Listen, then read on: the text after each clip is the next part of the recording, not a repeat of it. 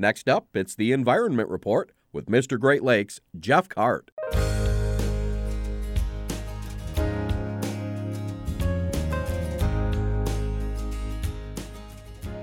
A new report from the University of California, Berkeley says the Great Lakes region has significant untapped potential for offshore wind projects.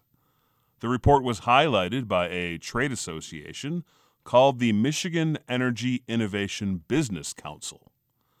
The report projects that in a high ambition scenario, the U.S. region of the Great Lakes has the potential for 131 gigawatts of offshore wind capacity.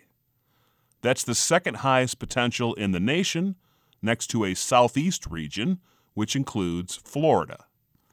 The report adds that the United States has one of the world's most robust offshore wind resources and could develop enough offshore wind to produce up to 25% of the nation's electrical supply. More information is online at 2035report.com. The Alliance for the Great Lakes is pushing for federal legislation to keep industrial plastic pellets out of the waters. The environmental group points to research led by the University of Western Ontario that found plastic pellets in all five of the Great Lakes.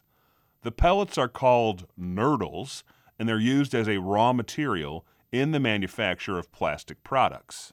They can absorb toxic chemicals and be mistaken for food by small fish and wildlife.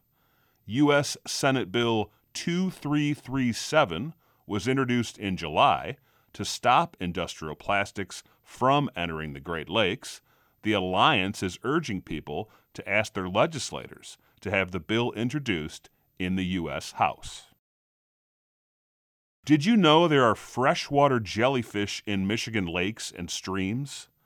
The State Department of Natural Resources says that these jellyfish are common but they are rarely seen. If you do come across one, there's no need for concern, as freshwater jellyfish are not harmful to humans. It's believed they have negligible adverse effects on the environment. The invertebrates are believed to be native to China and Asia. Freshwater jellyfish were first documented in the state in 1933 in the Huron River in southeast Michigan. Today, they can be found in most Michigan lakes and streams. They're most frequently spotted in the late summer and early fall. Freshwater jellyfish are about the size of a penny. This has been the Environment Report. For information on these and other stories, see MrGreatLakes.com. For Delta College Public Radio, I'm Jeff Kart.